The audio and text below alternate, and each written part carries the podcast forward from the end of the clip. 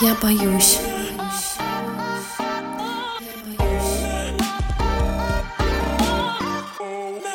Всем привет! Это подкаст «Я боюсь». Меня зовут Кирилл. Всем привет, меня зовут Аня. Привет, меня зовут Саша. Привет, я Маша. После небольшой передышки и специального большого выпуска на Хэллоуин мы возвращаемся к нашему сезону. По нашему плану он продлится, как раньше, до Нового года. Конечно, мы все с вами понимаем, что любые планы сейчас зыбкие и ненадежны, но, однако, мы очень постараемся, чтобы все получилось. Сделаем для этого все, что можем. Ну и вы тоже можете сделать этот план более реалистичным. Например, если подпишетесь на нас на Boosty и на Patreon е. И я искренне приглашаю вас туда. Во-первых, потому что прямо сейчас у нас в закрытом телеграм-канале собирается очень такое уютное сообщество, поддерживающее. Доступ к нему как раз-таки получают наши патроны и бустаньеры, те, кто поддерживает нас ежемесячным небольшим донатом. Мы там делимся разными последними новостями, разными личными размышлениями, разными мелочами из нашей закадровой подкастерской жизни, а еще мемами, а еще там выпуски выходят на день раньше. В общем, там много чего есть. Пока не так много народу, мы знаем каждого в лицо, можно сказать. Поэтому, мне кажется, самое время присоединиться и пообщаться лично. Переходите по ссылке в описании выпуска, посмотрите, пожалуйста, уровни подписки. Если вам захочется нас поддержать, это будет супер. И несмотря на все вот эти привилегии для наших бустоньеров, бустоньерок, патронов, патронок, это не значит, что мы всех остальных будем как-то обделять вниманием. У нас все еще есть бесплатные выпуски. Все выпуски доступны на всех удобных подкаст-платформах. Мы есть в соцсетях, в соцсети с картинками запрещенной. Вконтакте мы там со всеми общаемся, мы очень радуемся вашим комментариям, сообщениям, на все отвечаем. Очень рады, когда вы делаете репосты и рассказываете о нас своим друзьям. Поэтому подписывайтесь на нас в соцсетях, мы там доступны постоянно. А еще мы благодарим всех, кто оставляет нам свои отзывы в Apple подкастах. Там их становится с каждым днем все больше и больше. Спасибо большое, мы каждый отзыв читаем, каждому радуемся. Но нужно сказать, что отзывов там и оценочек в десятки раз меньше, а то и в сотни, чем прослушиваний. Ну, конечно, не в десятки, в сотни или в тысячи даже. В тысячи тысячи. В тысячи, в тысячи. Поэтому, если вы слушаете нас на Apple подкастах и вам нравятся наши выпуски, ставьте нам звездочки, и если вы найдете пару минут написать отзыв, то это будет вообще супер круто. И еще Кирилл мне тут подсказал интересную статистику, что до 30% слушателей, которые нас слушают с Apple подкастов, делают это без подписки. Так что исправляйтесь, нажимайте на плюсик в верхнем правом углу, подписывайтесь, чтобы всегда получать уведомления о наших выпусках. Там приходят уведомления я не помню. В общем, чтобы мы были у вас в вашей медиатеке. Подписывайтесь на нас обязательно. А ты сходил, Саш, в кинотеатр? Да я не сходил, конечно, ни в какой кинотеатр. Но мне надо сходить. Кто не слышал наш хэллоуинский выпуск, я рассказывал про одно замечательное место и обещался сделать селфи на фоне этого места. Я его сделаю. Селфи вы сможете увидеть либо в нашем, опять-таки, упомянутом ранее закрытом телеграм-канале, а может быть даже и в запрещенной соцсети мы его тоже разместим. Ну, надо, короче, мне просто это сделать. Как вы поняли, самый ответственный из нас всех четверых — это я. Ну, зато мы ждем от тебя очень интересный контент. Хорошо. Я думаю, что пора переходить к основной части этого выпуска. Сегодня моя очередь. Хост этого выпуска буду я. Принес довольно-таки забавную, как мне кажется, тему. Но самое интересное, что натолкнули на нее меня, ваши истории которые вы рассказывали в этом сезоне. Если, кстати, кто-то еще не слушал наши выпуски этого сезона, в котором все изменилось, обязательно послушайте и оцените новый формат. Так вот, если вы помните, почти в каждом выпуске у нас заходила речь не только про тех, кто попал в какую-то трагическую ситуацию, про которую мы говорили, но и про тех, кто по каким-то обстоятельствам в эту ситуацию не попал.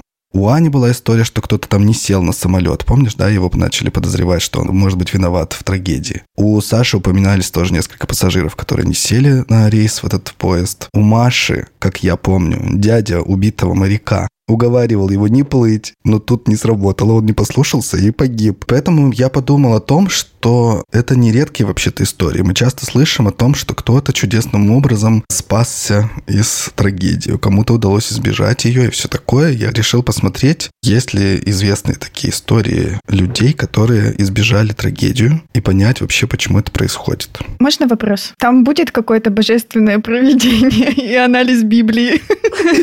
В каждой истории истории будет, Маш, не сомневайся. Ну, знаете ли, я расскажу вам сначала сейчас несколько таких случаев. А вы сами решайте. А вот да? везение — это проведение, божий промысел или вообще прямое участие каких-то посторонних сил, это уже вам решать, обсудим потом. Ладно. Ну что ж, первая история из этого списка она напрямую связана с Аниным выпуском, потому что выживший в этой истории должен был лететь на малазийском Боинге, который потерялся над Индийским океаном. Эта история случилась с голландским спортсменом Мартином де Йонгом, и она поразительная, потому что он должен быть пассажиром не только малазийского Боинга, который потерялся над Индийским океаном, про который Аня рассказывал, но и малазийского Боинга, который был сбит над Донецкой областью Украины. У него были билеты на оба этих рейса, и он в обеих случаях избежал посадки в самолет. Как это было? 8 марта 2014 года он планировал вылететь самолетом малазийских авиалиний из Куала-Лумпура в Пекин. Он спортсмен, велогонщик, и он вот собирался на соревнования попасть на участие в туре Тайваня. Чуть ли не в последний момент буквально он передумал, вот что он рассказывает. Я тогда долго размышлял, решая, какой из рейсов выбрать. Первый, который в итоге пропал над Индийским океаном, был намного удобнее, потому что прилетал в Пекин на 50 минут раньше. Второй рейс дешевле. В итоге я решил выбрать второй. Вот эта разница в цене не очень большая, разница во времени. Он выбрал более дешевый вариант, в итоге это спасло ему жизнь.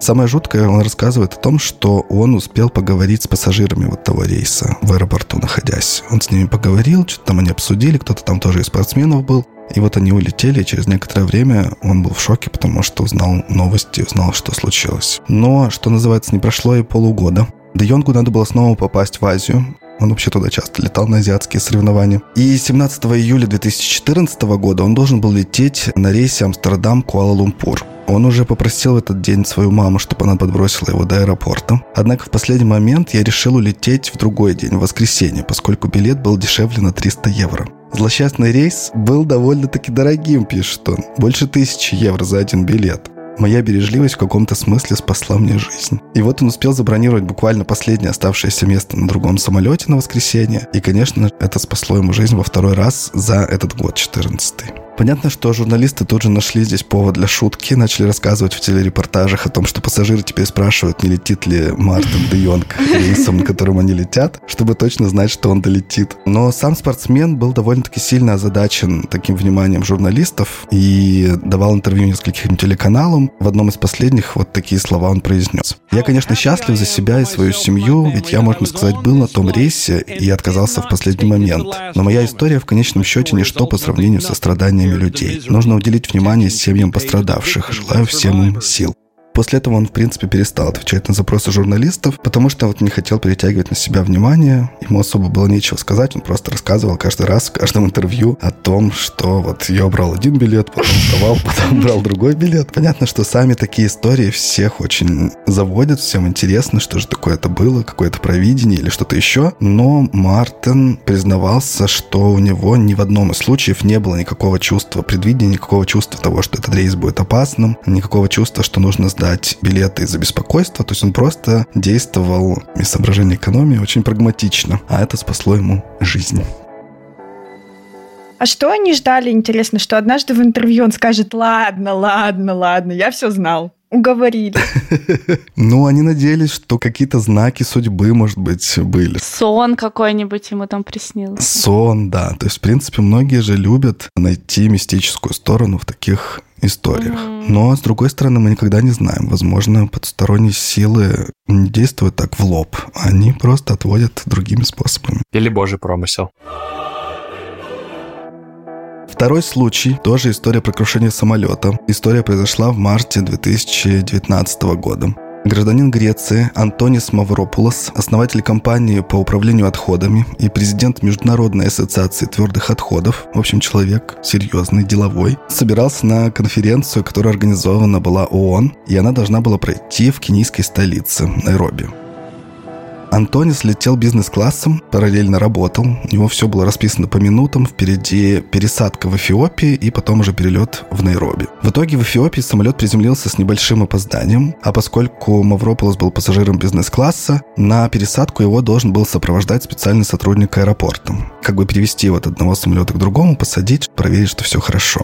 Однако этот сотрудник довольно сильно задержался. Мавропулос сначала просто стоял на месте высадки, ждал. Потом он еще рассказывал, что в это время он думал, хорошо, что у меня нет с собой багажа, что я только с ручной кладью, потому что иначе пришлось бы еще перерегистрировать багаж, в общем, затягивать время, задерживать самолет.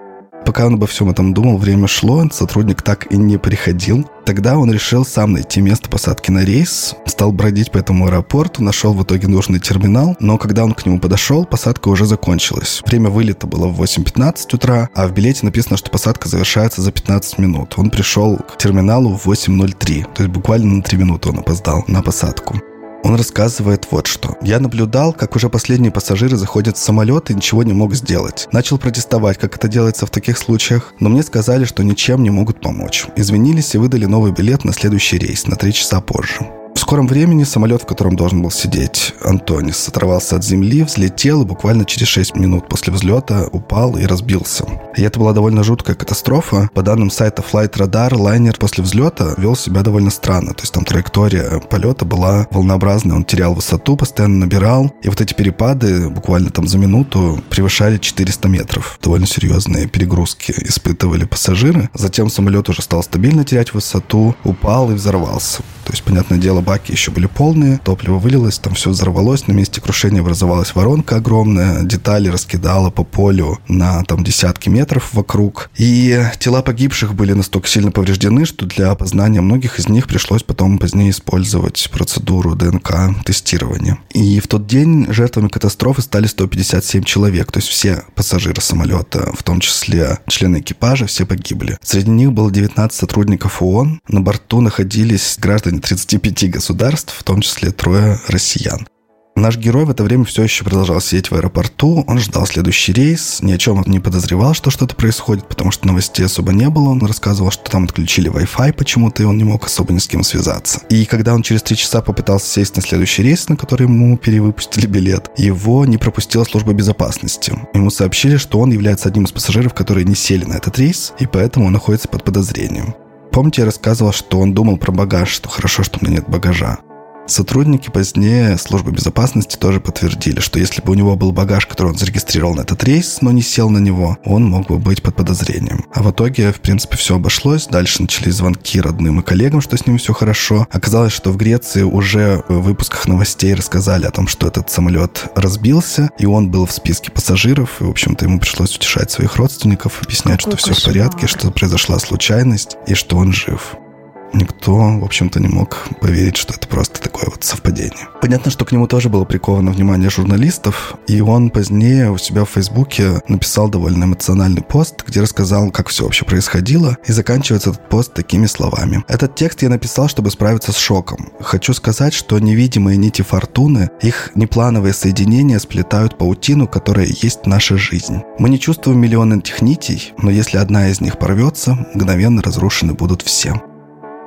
Я стал искать первоисточник, пытаться понять, кто это вообще такой человек. Я действительно нашел его страничку в Фейсбуке. Там действительно есть такой человек, есть вот этот пост, где он выложил свой билет и написал вот эту историю, которая заканчивается этими словами. Угу. Он действительно занимается утилизацией мусора и живет, можно сказать, вот эту свою вторую жизнь, вполне благополучную, выступает на конференциях, все еще там занимается всеми этими делами. Посмотрел я еще, есть ли на YouTube какие-то записи с его словами, но не нашел ни одного выпуска новостей, где бы он комментировал вот эту трагедию. Но есть новости, где просто слышно, как он вообще говорит, и он там рассказывает везде про мусорные проблемы в Европе или там про решение этих проблем и все такое. То есть он медийная довольно-таки персона.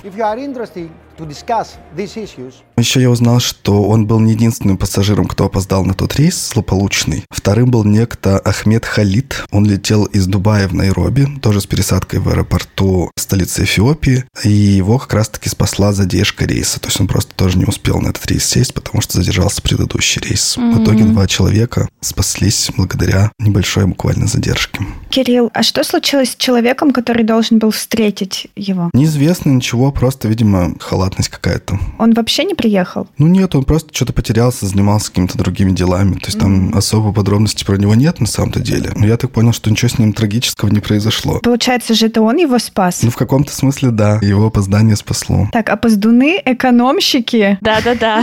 Всегда, когда опаздываешь, нужно думать, боже, я спасаю жизни просто. Маша сейчас, когда спросила, что произошло с тем человеком, я вспомнил еще одну историю тоже, которую находил в списке таких вот загадочных ситуаций. Эта история произошла со стюардессой компании Air France в 2000 году. Она должна была вылететь в очередной рейс, но с утра она порезала палец, потом у сына поднялась температура. Она позвонила матери и попросила ее посидеть с ребенком, пока она пойдет на работу. Та умудрилась подскользнуться на мандариновой корке, сломала ногу. Господи. И после этого ничего не оставалось, как позвонить на работу и попросить, чтобы ее подменили. И буквально через несколько минут после взлета этот лайнер разбился. То есть вот у нее случилось такое стечение обстоятельств, после которого она не попала на этот злополучный рейс. Ну и еще одну историю вам приведу она из далекого прошлого, она совсем коротенькая, потому что, видимо, не было возможности больших у журналистов пообщаться с этими людьми. Поэтому...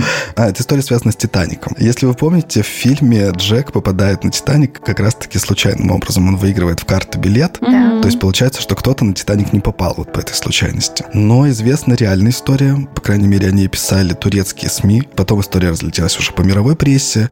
10 апреля 1912 года на борт «Титаника» должен был войти турецкий ученый, зовут его Бессим Амер Акылын. Он направлялся из Франции в британский порт, где должен был как раз-таки присоединиться к пассажирам «Титаника». Но тогда случилась большая непогода, он несколько раз пытался выйти в море, чтобы добраться до этого порта, но все никак не получалось он откладывал этот рейс, в итоге просто не успел, пропустил рейс «Титаника». В итоге он потом рассказывал, что это было одно из счастливейших моментов. Он довольно известный ученый, он был парламентарием в Турции, то есть он такой занимал довольно большую должность, прожил еще 28 лет, в возрасте 78 лет уже умер мирно, вполне у себя в стране.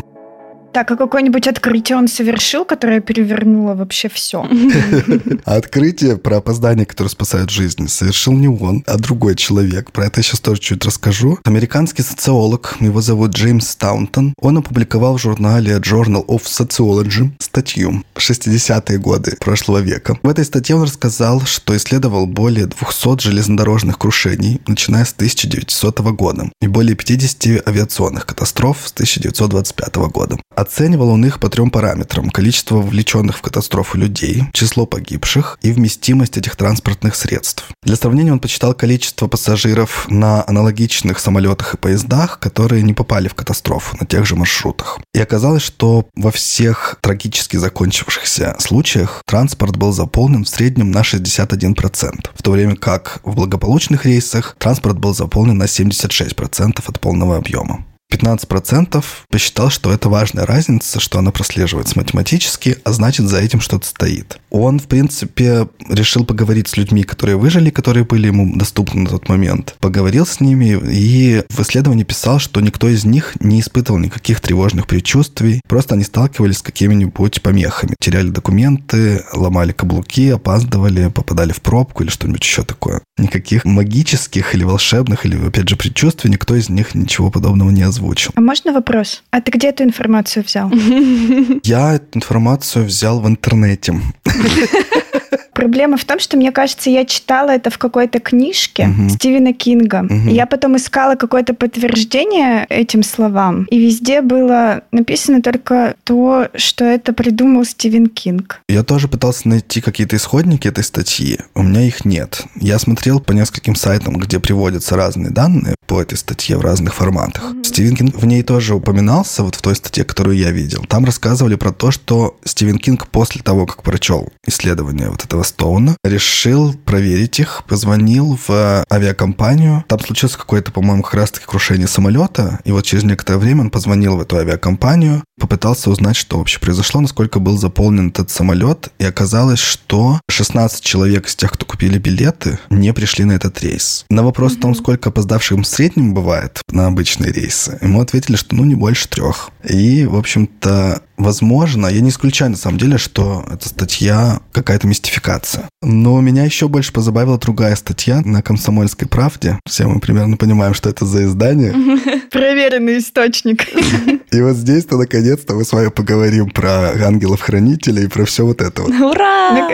Наконец-то! В этой статье рассказывали про российских ученых, математиков, которые решили тоже провести подобный эксперимент. То есть они почитали, опять же, исследования Стоуна или просто услышали о нем и решили провести эксперимент уже сами, все посчитать. Но то, как написана эта статья, это отдельное удовольствие. Я думаю, что я, возможно, оставлю вам просто вам ссылку, чтобы кто захочет, почитали. Например, здесь есть такие слова. Людям, далеким от научных теорий, для объяснения феномена чудесного спасения достаточно религии. Кто верит в Бога, тот верит и в так называемых ангелов-хранителей. Вроде бы они есть у каждого человека, и не по одному. Потом они приводят здесь слова вот этих вот математиков, которые проводили исследования. Но кое-что меня насторожило. В общем, здесь слова этого математика. Ситуацию не прояснить, если рассматривать случай чудесного спасения отдельно, говорит Валерий Исаков, кандидат механика-математических наук и предводитель небольшой группы исследователей аномальных явлений. Такое представление сразу вызвало у меня некоторые вопросики, некоторое недоверие. Иное дело оценить большой массив событий, тех, когда людям удавалось избежать катастроф или бедствий с точки зрения математической статистики. И мы попытались это сделать. Самое забавное, что они рассказывают, что у них не получилось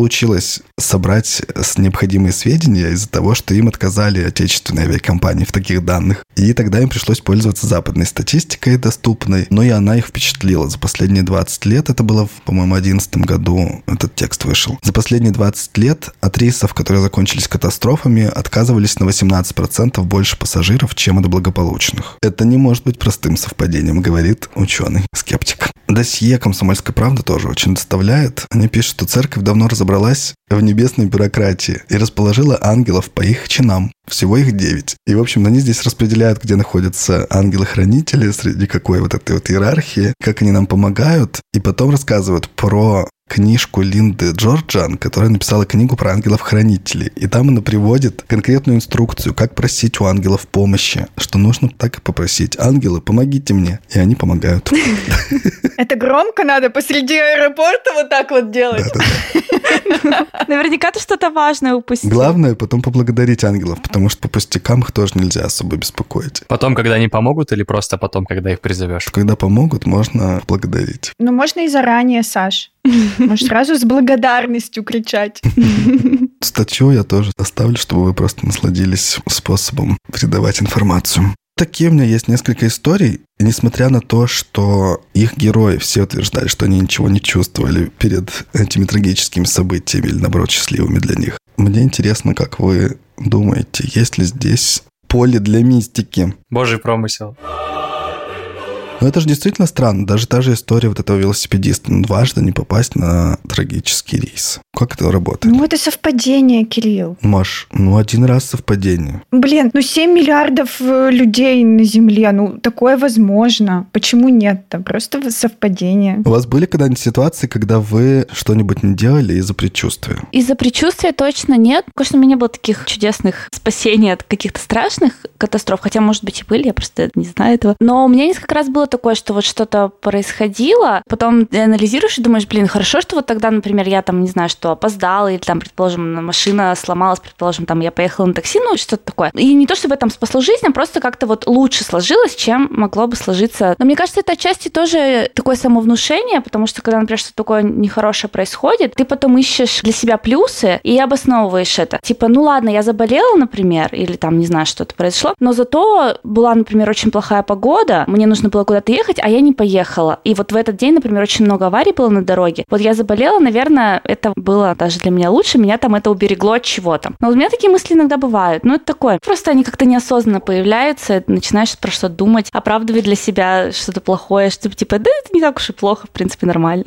Могло быть и хуже. У меня есть история, но не моя, а моего друга. Они закончили университет, их повезли на сборы, у нас есть какой-то там пункт, нужно на маршрутку сесть, на маршрутке доехать. Это было году в 2013, наверное. Они сели в эти маршрутки, поехали, буквально 100 километров было до этой учебки. Мой друг ехал во второй маршрутке из двух. Первая маршрутка попала вообще в жуткую просто аварию, прям вообще прям в лютую аварию. Их сколько там, 13-15 человек, шестеро из них скончались, а ребята были во второй машине, с ними ничего не произошло, но, понятное дело, дорогу перекрыли, их там остановили вторую маршрутку за несколько десятков метров до места аварии, и они все это своими глазами видели, лежащие тела чуваков, которые ехали туда. Он тогда когда-то рассказывал, мы были с еще одним моим другом в этот момент на мероприятии в университете, и он мне написал сообщение, у нас типа полный вот это вот слово. В итоге их всех развернули и никуда не повезли, кто вот во второй маршрутке был. Я уж не знаю, как это бюрократически, но ни на какие сборы, ни на что подобное они не поехали. И им как-то сделали, я не знаю, что отсрочку, не отсрочку, или вообще в целом просто сказали, все, чуваки, вы никуда и больше не поедете. Такая история. Просто случай, в котором ты либо садишься в первую маршрутку, либо ты садишься во вторую маршрутку. Просто и все. Я все равно не верю, что это проведение. Не буду верить. Ладно, Маш. А возможно, вот я в него не верю, и оно меня не спасет из-за этого. Ах ты, не веришь в меня? Не спасу. Ангелы, помогите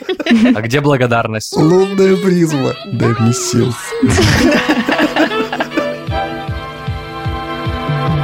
Я помню один из своих перелетов на самолете, и вот в тот день у меня было какое-то нехорошее предчувствие. То есть это был такой очень пасмурный день. Что-то все время шло не так. Я тоже что-то забыл, чуть не опоздал. Прибежал, надо было все быстрее и быстрее делать. Как мне сейчас кажется, что я замечал это все время, что что-то не так. То прям в самом аэропорту что-нибудь там, что-то сломано было. В общем, все время находились какие-то маленькие детальки, которые меня смущали. Я, конечно же, сразу стал вспоминать фильм Пункт назначения.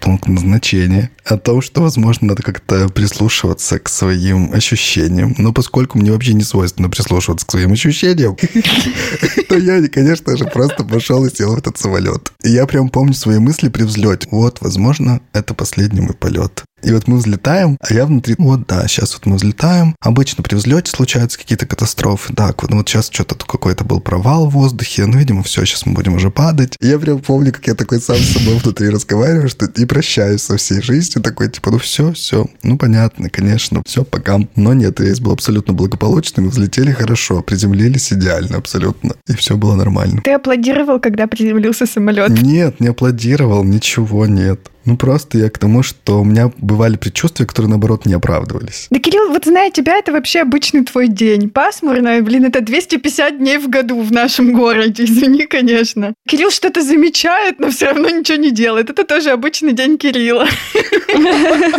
Кирилл садится в самолет и думает, ну да, это мой последний день. Думаю, ты так иногда и в маршрутке садишься, если честно. Ну да, это мой последний день, что делать? Сегодня пасмурно. Видимо, это мой последний день. Такая логика. Короче, я не понимаю, что такое интуиция. У меня по всем каким-то моим расчетам, хрени, гороскопам и прочей фигне, которая не попадается, у меня должна быть супер развитая интуиция. Но я, наоборот, вообще не понимаю, что это такое, вот честно. Потому что бывает такое, например, что приснится очень плохой сон настолько, что ты просыпаешься и потом весь день ходишь тебе не по себе, вот прям в самом таком неприятном смысле. И там, например, что-то такое происходит конкретное, чья-то смерть или страшное какое-то происшествие и так далее. В таком случае что делать? Если это, как многие так говорят, мне был дурной сон, или мне было дурное предчувствие, или мне было плохое предзнаменование и так далее. Вот в этом случае что делать? Отменить все, сидеть дома в подушках, в одеяле обернутым, ничего не есть, ничего не пить на всякий случай. Просто ждать, пока это пройдет. Ну, то есть как будто бы иногда вот какие-то такие появляются чувства, тревожные, вроде бы не из-за чего, ну, либо вот из-за сна, из-за какого-то. Но вот я не знаю, никогда их не слушаю. Для меня это просто что-то, может быть, о чем я забыла, или где-то у меня в подсознании что-то есть какая-то нерешенная проблема, и она вдруг у меня выплывает вот на мой какой-то поверхностный уровень эмоций. Я как бы такая ее, ну, просто, угу, понятно, ну, неприятно, ладно, ну, пройдет. То есть я это не воспринимаю как руководство к действию или какой-то знак, или осторожно и так далее. Хотя вот многие как раз-таки люди, с которыми тоже я общаюсь, мои знакомые, рассказывают примерно те же самые чувства и рассказывают о том, как они поменяли какие-то свои mm-hmm. планы mm-hmm. или действия. Например, ну вот у меня был такой день, вот предчувствие или сон. Я в этот день, ну, предположим, ходила по теку, должна была идти подписывать, предположим, тоже. Вот я решила не идти, потому что это вот плохой это был такой день. Перенесла там на другой день, ну или что-то такое. А потом что случилось? Банк рухнул этот, в котором ты хотела ипотеку брать. Ничего не случилось, но человек последовал за своим ощущением, и, возможно, это его чего-то уберегло. Да, то есть вот эта вот фраза «я слушаю свою интуицию» или «я там слушаю себя», вот как мне в этот день какие-то важные решения, например, нужно принять, или большие события происходят. Это же расхожий такой, что вот человек там говорит, угу, что вот... Это угу. мне кажется, что если людям с не особо устойчивой психикой верить всем вот этим вот своим каким-то позывам внутренним, когда начинается тревожность или еще что-то, это можно сойти с ума, потому что mm-hmm. каждый вот такой момент воспринимается как, ой, это, это плохой знак. Но с другой стороны, фильм «Пункт назначения» замечательный, уже научил нас, что от судьбы не уйдешь. Даже если ты попытаешься что-то изменить, не факт, что это спасет тебя от того, что должно случиться. Ну да, вот как будто бы вот этот чувак, спортсмен, он же не имел никакого предчувствия, да, он просто вот решил, что ему нужно подешевле самолеты. Его это спасло. То есть мне кажется, что какая-то, ну, условная, там, не знаю, интуиция или какие-то подсказки, вот они вот так вот должны очень органично вписываться. Не вызывать у тебя кучу тревоги, и ты начинаешь думать, а как правильно, а что сделать, а как принять решение, а вот тут знак, а вот тут не знак. А просто ты такой выбираешь, и тебе твоя интуиция подкидывает, а бери подешевле. Ты такой, ну, спокойно принимаешь решение, ну, возьму подешевле. А потом это оказывается правильно было решение. Вот это, мне кажется, нормально. А вот это прислушиваться там, ну, это такое. Прислушиваться, трактовать, еще начинать сомневаться, потому что ты же никогда не уверен, что это такое. Может, это просто я кушать хочу. Ну да, так это вообще может быть все что угодно. Вот мне известны два человека из моего окружения, которые, по крайней мере, как они говорят, обладали предчувствием таким. Почему в прошедшем времени, Кирилл? Один из этих людей – это моя бабушка, которая жила в деревне, и она каждый раз, когда мы приезжали, она говорила, ну, я знала, что вы приедете. Мне вчера как раз снились там гуси, которые во дворе бегали. Я так и думала, что вы сегодня приедете. Класс. Да, ты, по-моему, рассказывал про бабушку на выпуске про сны, что ли, кажется? А, возможно, возможно, да-да-да. Вот вам и ссылочка к прошлому сезону, пожалуйста, переслушайте, кто не слушал. И она всегда говорила, что ну все, это-то я точно знала, что вы приедете. Но у меня есть еще один человек, который говорит, что при первой встрече с человеком она всегда знает, будет ли у них дружба или там какие-то еще отношения или нет. То есть она чувствует, что сразу же в первую же встречу, что это будет, и это всегда сбывается. Как вам такое?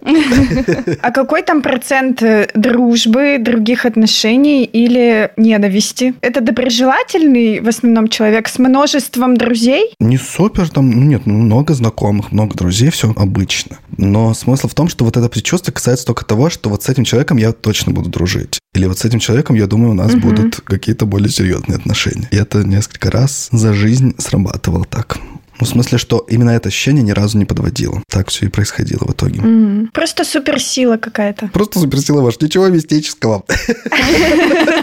Тоже мне, блин, придумал тут мистика. Понятно, что это можно объяснить. Возможно, когда человек вот так вот с первого взгляда внутренне решает для себя, что этот человек, мне кажется, мне подходит, я буду с ним дружить, он потом просто делает какие-то шаги для этого. И так и получается, что они с ним дружат. Возможно, это действительно какое-то интуитивное ощущение. Ведь мы же не всегда такой выбор, дружить или не дружить, или испытывать к человеку расположение или, наоборот, отторжение. Мы же не всегда рационально это выбираем. Это основано может быть много на чем. И просто ты как раз-таки внимателен к своим ощущениям, на которые другие не обращают внимания. Ну да, мне кажется, интуиция — это недообъясненное тебе самому, твоим собственным мозгом какое-то ощущение. Мозг одновременно сканирует и анализирует очень много информации, и ты сам не осознаешь весь объем этой информации. И поэтому ты понимаешь вот какие-то такие моменты только на интуитивном уровне. То есть мозг тебе выдает уже итоговый какой-то свой вывод, как предчувствие или как какое-то ощущение, да, да. а у тебя, поскольку нет вот этой цепочки логической внутри, ты воспринимаешь это как какое-то какое-то наитие. Угу. Да, ты не понимаешь, типа, откуда оно взялось. Как будто бы оно откуда-то свыше тебе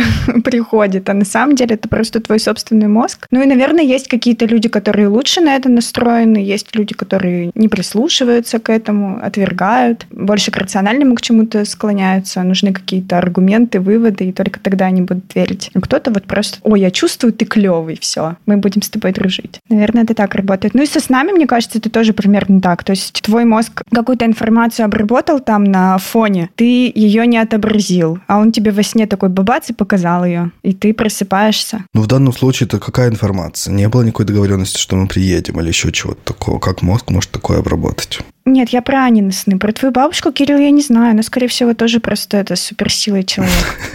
Скорее всего. Ну, а вы, наверное, приезжали примерно в одно и то же время, нет? Летом бабуля ждет, она скучает. Когда внучки мои гусята приедут? А, ну, кстати, это летом было всегда, да. А тут и гуси как раз пасутся. Вот они пасутся примерно в одно и то же время, в которое вы приезжаете. Ей ночью снятся гуси, которых она видела накануне, и вы приехали. Ну, все, Маша рационализировала все. Я хотела рассказать историю в тему, на которую я наткнулась не так давно. Статья про 8 самых везучих людей на планете, и там вот всякие люди, которые тоже либо выиграли в лотерею, либо еще что-то. Там было про одного японца, его зовут Цутому Ямагути. Ему удалось выжить после обеих атомных бомбардировок японских городов Хиросимы и Нагасаки. Ого. Цутому Ямагути работал на судостроительном заводе в Нагасаки и 6 августа 1945 года отправился в деловую поездку на дочерний завод в Хиросиме. Как раз в тот день городу был совершен ядерный удар, эпицентр которого пришелся в трех километрах от места, где находился Ямагути. Он получил серьезные ожоги, однако через три дня вернулся на свое рабочее место в Нагасаки, по которому была проведена вторая атомная бомбардировка. Оба удара пережил, и он является единственным человеком, который пережил оба удара. Офигеть. Да, то есть он, получается, обратная ситуация. Он не то чтобы избежал, он наоборот. Все собрал. Да, как минимум поучаствовал в двух и два пережил, получается. Это, конечно, вообще у- удивительная тоже история. Мгм. Ну, а я вспоминаю еще небольшую подборку на Ютубе. Там есть ролики, в которых люди тоже буквально за секунду до того, как туда врезается машина, они отходят. Или за секунду до того, как падает горшок из окна, они разворачиваются немного. И это спасает им У жизнь. меня было такое за секунду до. Опа! Вот так вот, Маша. Что это было? Расскажи. Да, это дурацкая история. Я просто шла под домом, где были сосульки, и сосулька упала буквально там, не знаю, в 40 сантиметрах после того, как я прошла. И разбилась. Здоровенная такая. Ну вот. Ну, это просто коммунальщики не досмотрели. Это, знаешь, Кирилл, очень легко объясняется. Я думаю, даже есть статистика смертей на этот счет. Которую мы не будем приводить. Да, но мне повезло. Ну и, в общем, такую вот подборочку с везениями я тоже оставлю в описании или, может быть, опубликую нас в сторис, поэтому подписывайтесь на нас в соцсети с картинками, которые запрещены на территории РФ, но в которую все имеют доступ через VPN. Если вы еще не знали. Все ссылки есть у нас в описании. Мы здесь остались все скептичными. Я так понимаю, что никто из нас не верит в э, то, что это могли бы быть предчувствия. Нет, как? Я верю, что просто мозг недообследован еще. Недообследован у тебя. Нет, я верю, что он недоисследован. Возможно, человеческий мозг вообще может обрабатывать тонну информации, в том числе в будущем. Я недавно просто прибытие посмотрела. Такая Маша, я такая рациональная, я не верю во всякую ерунду. Мозг может обрабатывать информацию в будущем. Кирилл, это наука! Просто в будущем мы так изучим мозг, что сможем предсказывать будущее, и тогда все объяснится. А сейчас только самые сонастроенные люди могут это чувствовать. И даже не понимать этого, не отображать. Я соглашусь с Машей. И вообще мне хочется верить, что есть что там, ангел-хранитель или как бы это ни называлось. Но как-то жизнь подсказывает, что все это случайности какие-то на самом деле. Да. Мгм. Спасибо, Кирилл, очень интересная история, мне очень понравилось. Да, спасибо. Да, мне тоже понравились эти истории. Я готовлюсь уже к следующему выпуску, который будет мой. Там тоже есть один человек, который не попал в эпицентр. Пу-пу, анонсы. Да, потому что он смотрел ночью футбол, Саша, и очень устал, хотел спать, и не пошел в то место, вот в котором происходил самый эпицентр моей истории. Так что, да, кого-то спасает вот такие вот увлечения. Футбол. Да, да. Класс. Это очень интересно. Если вдруг вы хотите разрушить наш скептицизм, и у вас лично была такая история, когда вы избежали какой-нибудь неприятной ситуации, потому что что-то почувствовали, или наоборот, вы тоже ничего не чувствовали, но по каким-то стечению обстоятельств избежали чего-нибудь неприятного, расскажите, мне кажется, это всегда довольно-таки забавно и интересно такое знать. Напишите нам в комментариях или пишите в личку, или записывайте голосовые сообщения. Мы потом как возьмем и сделаем дополнительный выпуск к этому выпуску с вашими историями такими. Я вообще хотел наорать на наших слушателей, потому что в последнее время нам вообще не присылают историй. Ну, наорать в хорошем смысле, конечно же. Ну. Это как, Саш? Я люблю вас! Немножечко подтолкнуть, так скажем. Присылайте свои истории. Мы давно не слышали ваших никаких историй, не читали их. Я хочу услышать голоса и тексты. Ну, я согласен, согласен, но это всегда очень интересно. Присылайте, если мы просто насобираем даже разные голосовые ваши сообщения, мы можем их потом собрать в какой-то выпуск, не обязательно на одну тему, просто поболтать с вами. И это будет интересный спецвыпуск, в котором мы поделимся вашими историями, возможно, вспомним свои, и это тоже будет супер. Так, историю недели кто-то сегодня будет рассказывать? Да. Да, что да. Но если вы знаете, наши слушатели, что у меня есть собака, моя история недели заключается в том, что моя собака меня покусала. Покусала так, что у меня были слезы от того, что я плохо воспитал его и не могу с этим ничего сделать. Но сейчас я еще больше активно стал работать с тем, чтобы исправлять это поведение. Как я рассказывал ребятам до начала нашей записи, помимо того, что я занимаюсь психологом, мне нужно теперь еще заниматься с дрессировщиком собак. Поэтому... Собачьим психологом. Все для развития, так сказать. Собачьего психолога, кстати, мы уже проходили.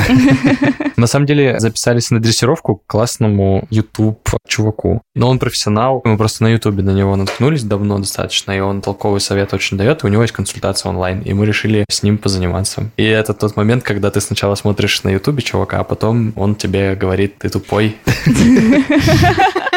Саша, это можно просто комментарий написать. Такие вот отношения. Я на самом деле сегодня было первое занятие. В многих вещах становится немножко грустно от того, что он говорит какие-то вещи, типа, например, это категорически нельзя делать. И ты думаешь о том, что, блин, ты все это неосознанно делаешь, потому что безграмотен в этом во всем, и думаешь о том, что воспитывать э, собак, что это работа, во-первых, еще какая-то дополнительная, и да, что ты уже испортил, ничего с этим не сделать. А что категорически нельзя делать? Вдруг кто-то не знает. Нависать над собакой нельзя категорически. То есть, когда, например, он стоит, ты тоже стоишь, и ты сверху на него вот так вот говоришь, нельзя это делать, там, или еще что-то. М-м. А надо на один уровень с ним садиться? Надо на один уровень, да. И все, что происходит во взаимодействии, нужно делать на уровне его глаз и носа и рта. Ну, разные вещи там есть. Хорошая новость в том, что это все, что происходит сейчас с нами и с нашей собакой, это все исправимо. Это отличная новость. Это супер. Мы желаем вам справиться и выйти на благополучное плато. Спасибо. На благополучное плато без укусов.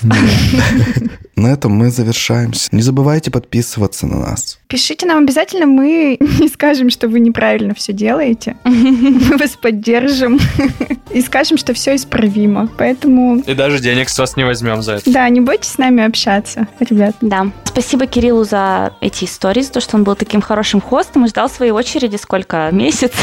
Всю жизнь. Да, да, всю жизнь. Молодец, что дождался. Да, за то, как этот выпуск звучит, мы, как всегда, благодарим нашего звукорежиссера Семена Бросалина. Редактировать этот выпуск будет, кто бы вы думали. Я, конечно же, не дам никому резать все, что я рассказывал. А услышимся с вами мы уже через неделю, я надеюсь, если все будет благополучно. Везде подписывайтесь, все ссылки есть в описании. Спасибо, что вы с нами. Пока! Все, спасибо, спасибо. Пока-пока. Пока-пока. Спасибо, Пока, спасибо. пока, пока. Чао, чао, чао, какао.